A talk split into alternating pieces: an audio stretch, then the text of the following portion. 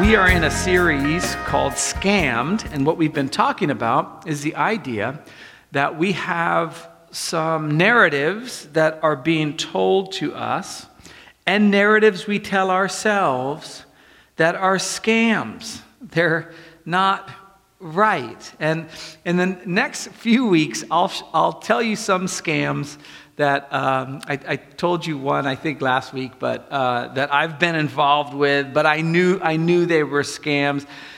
Uh, just a few weeks ago, I was called by the IRS to tell, tell me that my um, Social Security is, is being cut off because I didn't do something or whatever. And I knew it was a scam right away. And the reason I did is because they said um, Internal Revenue Services. And there's only one service, so it doesn't matter. So, anyway, um, I'll tell you in the coming weeks what I did, and it's very immature, okay? So, we'll deal with that uh, next week. This week, what I want to do is I want to riff off of what we talked about last week was this idea that we need to be er. We need to be thinner, smarter, stronger, better, whatever, okay? We just need to be er. And that chasing after this er, it never is, and I was joking around, but it's, it's never enough. It's never, there's no end. And so, what we talked about last week was the idea that we were not called to arrive, we were called to abide that in our everyday walk with Jesus, uh, we abide in him. We don't arrive at a certain destination. This is part of the problem with the way our gospel has been contorted to be like, accept Jesus, go to heaven. That's the arrival. No, accept Jesus, and your eternity starts now with this relationship with Him that ends in relationship with Him. So, um, so I wanted to just uh, start off on this idea, um, and I'm, I'm sure I'm going to offend some people, uh, and I apologize. Nah. Um, but with the Declaration of Independence, because I love the Declaration of Independence and I love America and I love everything, okay? So just let's get that out of the way. But here's the problem with the beginning of the Declaration of Independence because I think we've bought into this scam. Not America, okay? I love America, all right? We have some problems, we'll get through them. Let's go. So here we go. We hold these truths to be self evident that all men and women are created equal and that they are endowed by their Creator with certain unali- uh, uh, unalienable rights, that among these are life, liberty, and the pursuit of happiness. I think that's fantastic.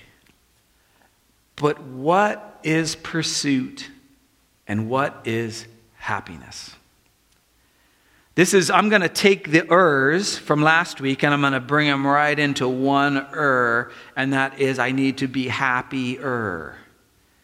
And happier is difficult, and happier is undefined, and pursuit is undefined. So I know people who are pursuing, pursuing, pursuing, and they never reach this because they die or something happens. Like, what is pursuit? How much do you pursue happiness? And again, don't email me. This has nothing to do with the Declaration of Independence. It's just this is a deep seated scam in Western civilization that we need to be happy. We don't need to be happy. That might sound sacrilegious, but it's certainly biblical. You don't need to be happy. You say, Well, John, well, then what do I do? Do I make myself unhappy? No, that would be dumb. Do I, you know, what, what, how do I handle happiness? Well, we go to Scripture. We always go to Scripture. So we look at if I lived my life the best way I could possibly live my life, what would be the outcome? if I pursued happiness and I really, really made it, what would my life look like? So, um, when I got out of college, so I went to college to study theology, and that didn't go very well at all for grade wise. Apparently, I'm not smart enough to study the Bible. So I, I realized very quickly that I shouldn't be in the theology department. They were all very intelligent. So I went into the business department. So my friend Don told me, look, if the pastor thing doesn't work out, you can always go into business with a business degree, but you, you can't go into business with a theology degree. And so I thought that was very wise counsel. So I went into business and I loved it and I loved business and I loved all my classes. And then I thought I just shouldn't be a pastor, which is odd because I ended up being a pastor. So I go into my first company and um, start making some money. And it was right in the beginning of the tech boom, like, like right in the beginning. And, and so I decided to invest in some tech stocks. And so I took $2,000, which, oh man, is Lisa watching? If you're watching this online, honey, um, that was a that was not your money. That was some it was given to me. Anyway, I took $2,000. I put it in the stock market in tech and I turned it into $5,000. Now, I don't use the term genius very much, but hey, okay? So $5,000. I'm like stoked. 2,000 to 5,000. And I'm telling you, this is uh, the honest truth. I started thinking to myself, you know, if I, if I quit my job and I just trade, to see, even to say it out loud is terrible. And if I just trade stocks, I figured out I could be a millionaire by the time I was 30. so that was the plan. That was my pursuit of happiness. Because being a millionaire makes you happy. It does me anyway. So I, I go, and then something happens, and uh, it's like a tech bubble or something that breaks. Uh, and the big stock I had was called Global Crossing. And what they were going to do was lay cables under the ocean all over the world and then everyone would have the internet. And uh, so that started to slide down a, a little bit because, come to find out, there aren't that many submarines to lay cable. So my 5,000 becomes 3,500 in like a day. And so instead of just going, you know what, I'm not going to be a millionaire by the time I'm 30, I'm out.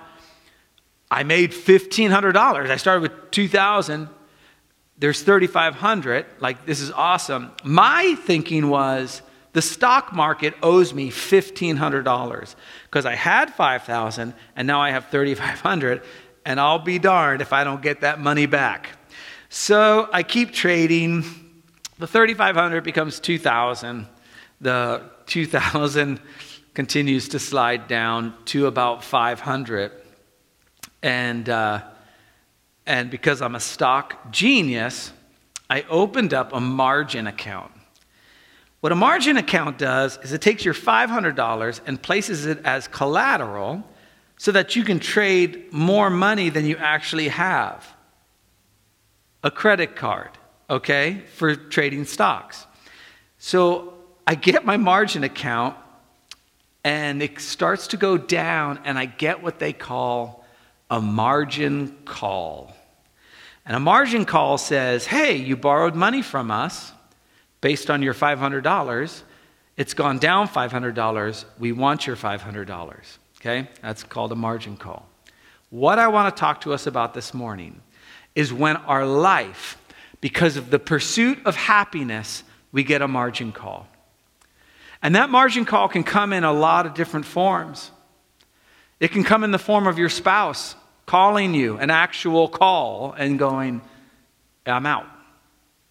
Because my pursuit of something caused a margin call.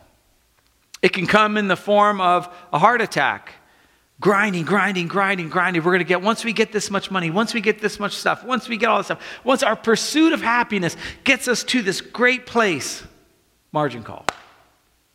And then, so here's what I'm defining as margin the space between our current conditions and our breaking point. Because no matter what you're pursuing, whether it be happiness, whatever, romance, you have a breaking point you cannot pursue any longer. You have to give up. It, it, it comes to a breaking point. And so what I want to do this morning is talk a little bit about what does a life look like when happiness is not your pursuit. Okay? And then, what are some things we can do to kind of measure ourselves back to, like, I don't want to pursue happiness? And again, I'll just say it for the last time. This has nothing really to do with the Declaration of Independence, so don't send me America emails. The space between our current conditions and our breaking point. So, if I'm under another structure, if I'm under another um, authority, what does that look like? Does it look like hap- does the end game look like happiness? Is that the end game? Happiness. Fortunately, the apostle Paul wrote a letter to a church in Galatia and he says this is the outcome of being under the authority of the kingdom of God. This is what you get. When you pursue the kingdom of God, you get this. It might not be happiness, but it's this. And, and what Paul is doing is saying there's a scam out there that you're supposed to do a bunch of things so you can be happy. And he's like, this, we're not going to get scammed. Here's what happens when you're under the uh, authority of the kingdom of God. There's a result. The fruit of the Spirit is love and joy, peace, patience, kindness, goodness, faithfulness, gentleness, self control. Against such things, there is no law. Happiness isn't there. Happiness isn't in the fruit of the Spirit. In the kingdom of God, happiness is not a fruit, it's not an arrival, it's not a goal. Like the idea of, I just want to be happy, is a scam. You're being scammed. Because here's the fact of the matter you can love and not be happy. It's called children. No, that was a ter- that was a joke. Okay. It's so terrible not having an audience because you guys would have laughed. You can have joy and not be happy. Right? You can have peace in the midst of trials. It's all through the Bible and not be happy.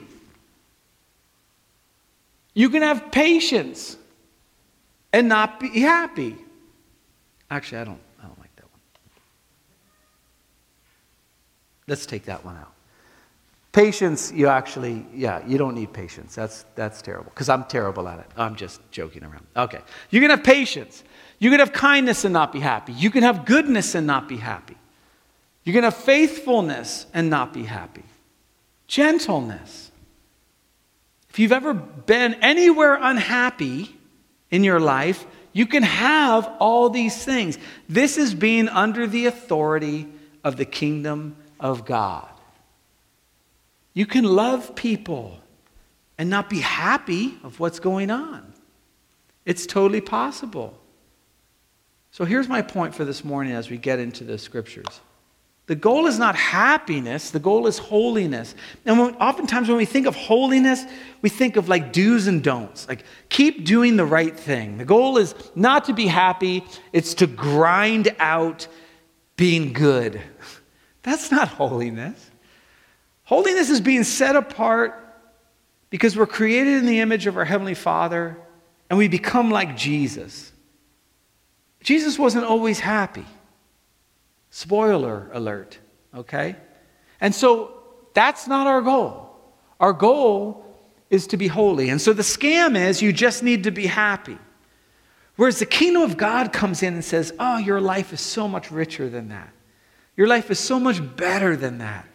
You can be in situations that are terrible and experience love and joy and peace and patience and kindness and goodness and self control.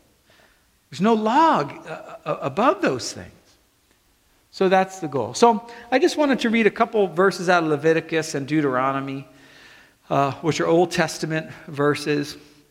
Um, and so basically, what happened was the uh, Israel uh, had to go to Egypt in order to learn some lessons that God wanted them to learn. And so they were there for a very long time, and things were getting really bad. And uh, and so they were they were um, they had to make bricks, and they made bricks. And then the Pharaoh said, "You're going to have to make bricks." With um, less straw, because the straw was strengthening the bricks. Now, I don't know why he did that, because it's terribly inefficient. But he wanted to make a point because they were complaining. And so he said, ah, let them have less bricks, right? So that's what he does. So they come back out of Egypt, and God spends a lot of time in the Bible going, Do you remember when you were in that spot? Do you remember when you were in Egypt? Do you remember when you went through that? And that's where we find it in Leviticus. Leviticus chapter 19, verse 9. I'm telling you, this verse, if you can just use your creativity and apply it to your own life, it's a game changer. When you reap the harvest of your land, so again, for us, we're not farmers, so if we say, as you steward your, the resources of your life, you get a certain paycheck, you have so much time, you have a certain family. As you reap, as you um, steward the resources of your life, do not reap to the very edges. Do not reap to the very edges. Don't take it to the max. Don't work your time where you're just working, working, working all the way to the edges of your field or gather the gleanings of your harvest. So, what would happen is you would harvest, and then there'd be these things left over. And you, you'd be tempted to go, man, I could make 5% more on that harvest. I could make, I could make you know, like if I look out and I see, oh man, there's some more gleanings I can go get. I can always get more. In other words, in order to be happy, in my pursuit of happiness, I can, I can squeeze out every little ounce of everything I'm doing. Do not do that. Don't reap to the very edges. Don't kill yourself pursuing happiness. He goes on. Do not go over your vineyard a second time or pick up the grapes that have fallen. So they would go through and they'd harvest. And what God says is, Look, I am the Lord of the harvest. So you got your harvest. Good, bad, whatever. Don't spend all your time going back to figure out how you can get more. That pursuit is not good for you. And further, what he says, and this is very timely leave them for the poor and the foreigner. In other words, your pursuit of success, your pursuit of happiness, your pursuit of getting everything you can possibly get affects the marginalized. And God says, don't do it. Don't do it. Leave something for those who don't have. Leave something for the poor. Now, in today's world, that looks different than just leaving grapes out on your front porch, okay? It means Maybe you don't buy this thing that would make you happy in order to support a child from an organization like Empowering Lives International. Like maybe I give up $35 a month in happiness in order to help an actual human. Like maybe that's what God is saying. Maybe that's what you were designed for. Maybe you weren't designed for a pursuit of happiness. Maybe you were designed for a pursuit of holiness, of being like Jesus, who didn't grab everything that they needed. He gave. Like his idea of holiness was in order to help the poor and the foreigner. And then he says this, this is so great. And you're like, well, why? Why would I even want to do that? And I love this next line because it does two things. One, it says, stop talking, which is always a great line by God. And the other thing, it says, stop worrying. Those are two good things, especially for where we are right now. He says, I'm the Lord your God. So I'm going to go back. Leave them for the poor and the foreigner. I'm the Lord your God. Like, well, yeah, but if I. Stop. Stop. Don't talk. I'm the Lord your God. But the other thing it says is, I got you. You don't have to pursue anything but holiness, and you'll be fine. This says in Hebrew, I got you. That's what it says in Hebrew. I'm a scholar, trust me. I might have failed all my undergrad stuff, but I did quite well in seminary. Okay. So then he goes on in Deuteronomy. So Leviticus and Deuteronomy are all these laws of like, um, here's how you act so that we can have a good relationship. So he says this when you're harvesting your field and you overlook a sheaf, which is just something that had fallen down, don't go back and get it. Don't go back and get it. Leave it. Listen to this. This is so sweet. This is the, our Heavenly Father's heart. Leave it for the foreigner, the fatherless, and the widow. And then he makes this incredible statement I got you. So the Lord your God may bless you. You do not need to pursue happiness. I need to be happy is a scam. And it'll waste your time, it'll waste your resources, it'll waste your relationships. If you think your kids are going to bring you happiness, your spouse is going to bring you happiness, your job is going to bring you happiness, it's a scam. The Lord your God may bless you in all the works of your hands, in all the work of your hands. He's got you. So we'll split it up. When you're harvesting in your field and you overlook a sheaf, don't go back and get it. So that the Lord may bless you in all the works of your hands. There's a if and a then. There's a there's a so, so think about how this would work in our lives. Imagine if I need to work overtime or uh, I need to be in a Zoom call or whatever, and I got my kids there. And they're the least of these because they need me there. And I go, you know what? I'm cutting this short. And we'll get into some practical things we can do. And we just go, you know what? I'm going to be there for my kids. The Lord's got me, He's got me. Then he goes back. Remember, you were slaves in Egypt. That is why I command you to do this. Remember, you already worked that hard when Pharaoh was taking over, and you hated it. Why would you do it to yourself now? Don't work to the edge. Leave it. I got you. Leave some time. Leave some resources. Leave some of your emotional capacity of just going, man, I just got to set some time aside.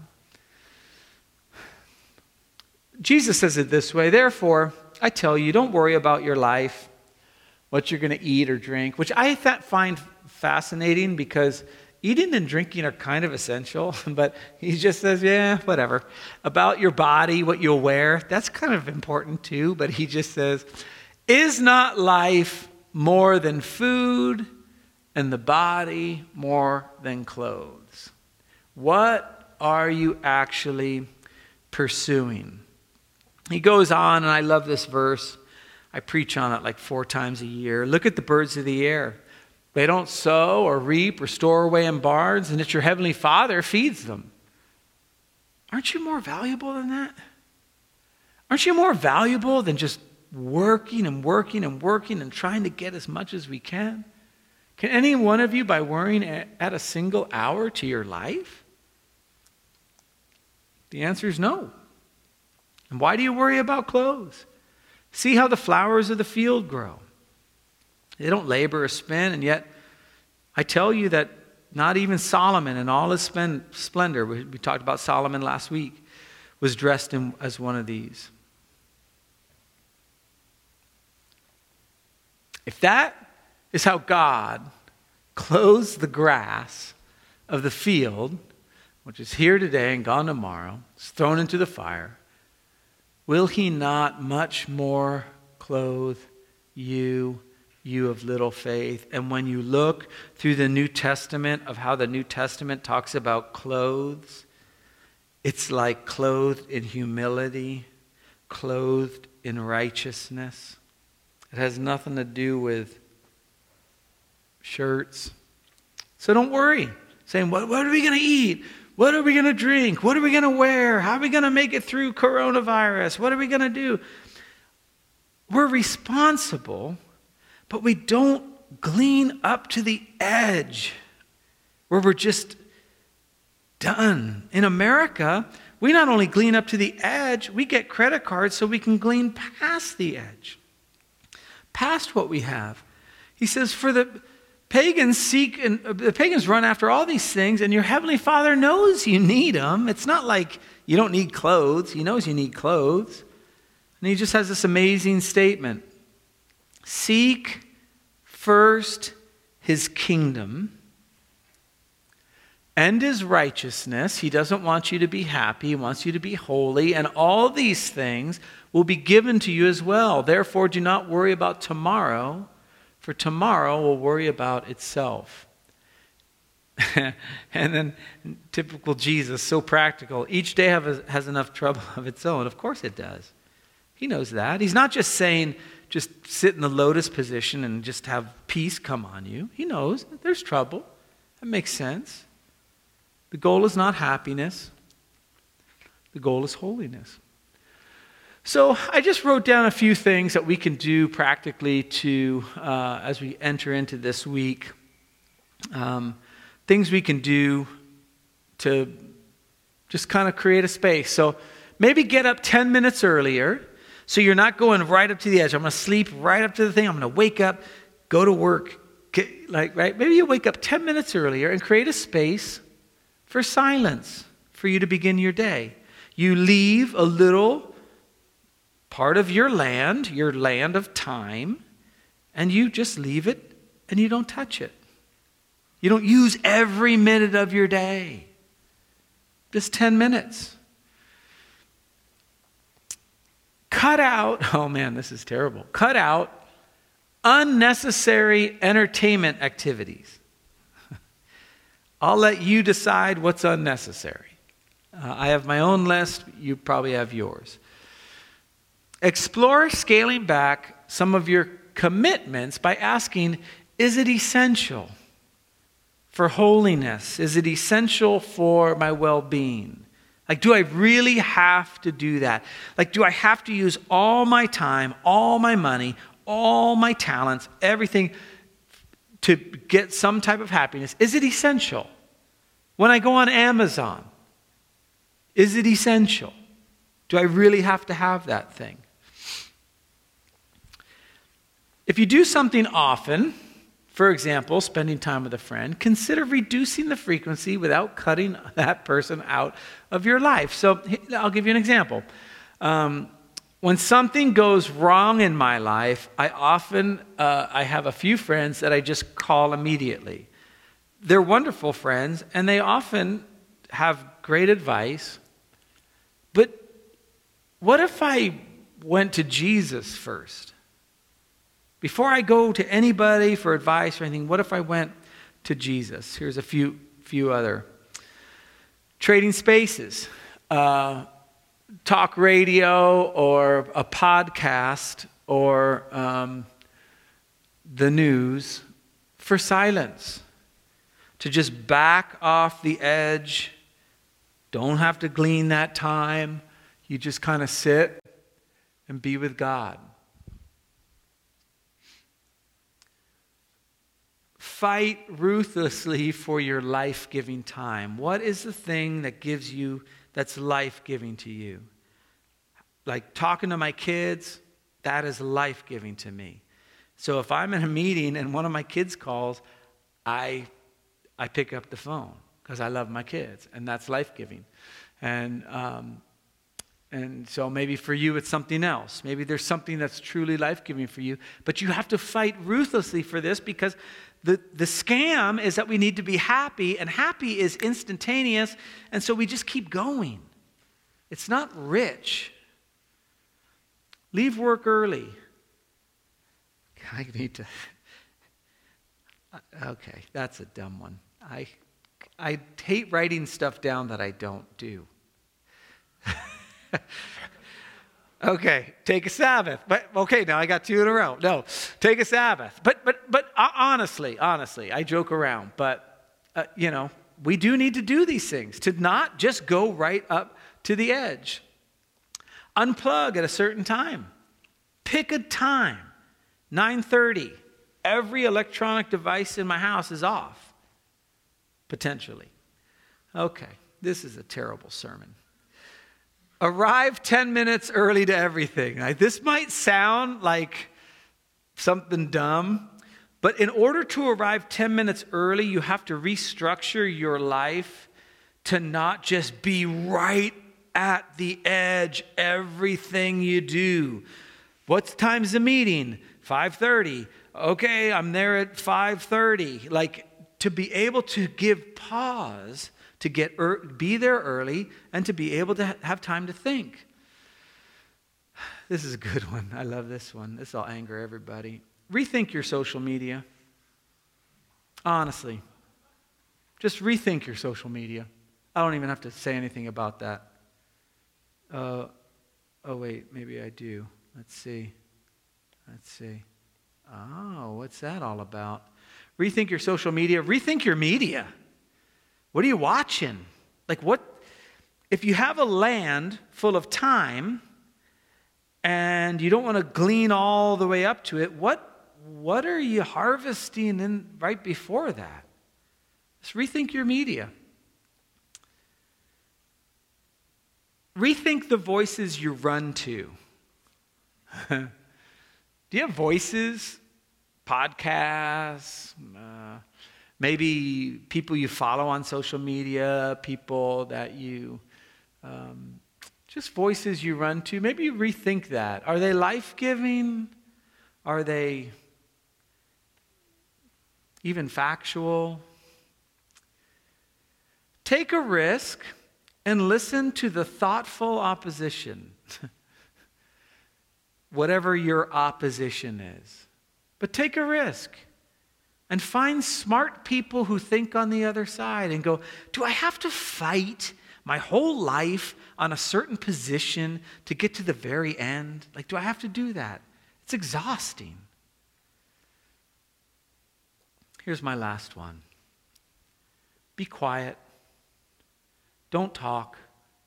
Don't post. Don't respond.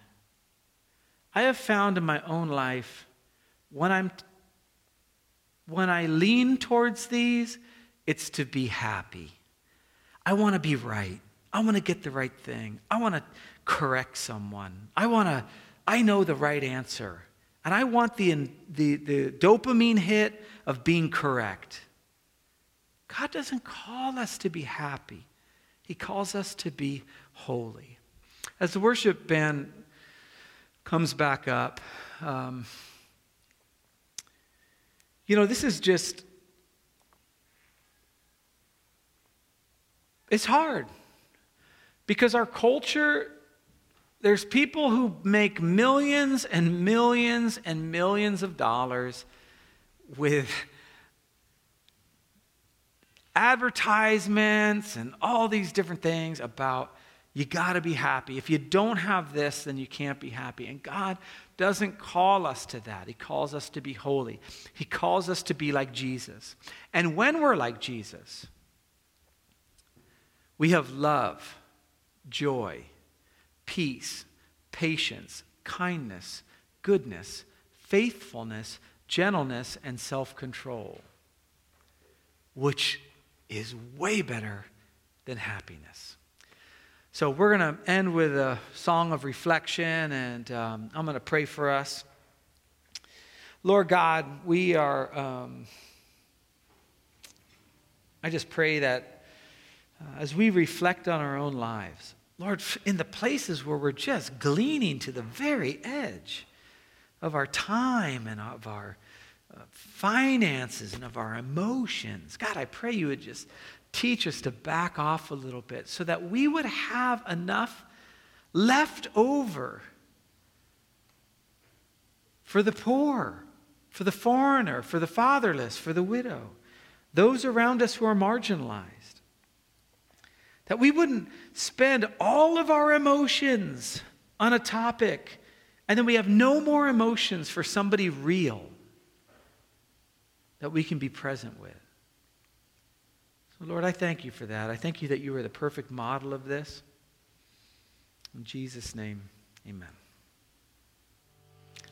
So, if you want to, uh, in your home or wherever you are, stand for the blessing, we do this every week, whether we're here physically or whether we're here digitally.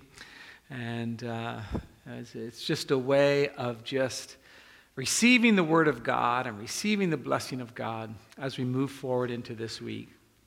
So now, in the name of the Father, and the Son, and the Holy Spirit, I pray that you would go in His peace, and in His strength, and in His comfort, and in His humility as you live your life. In Jesus' name, amen.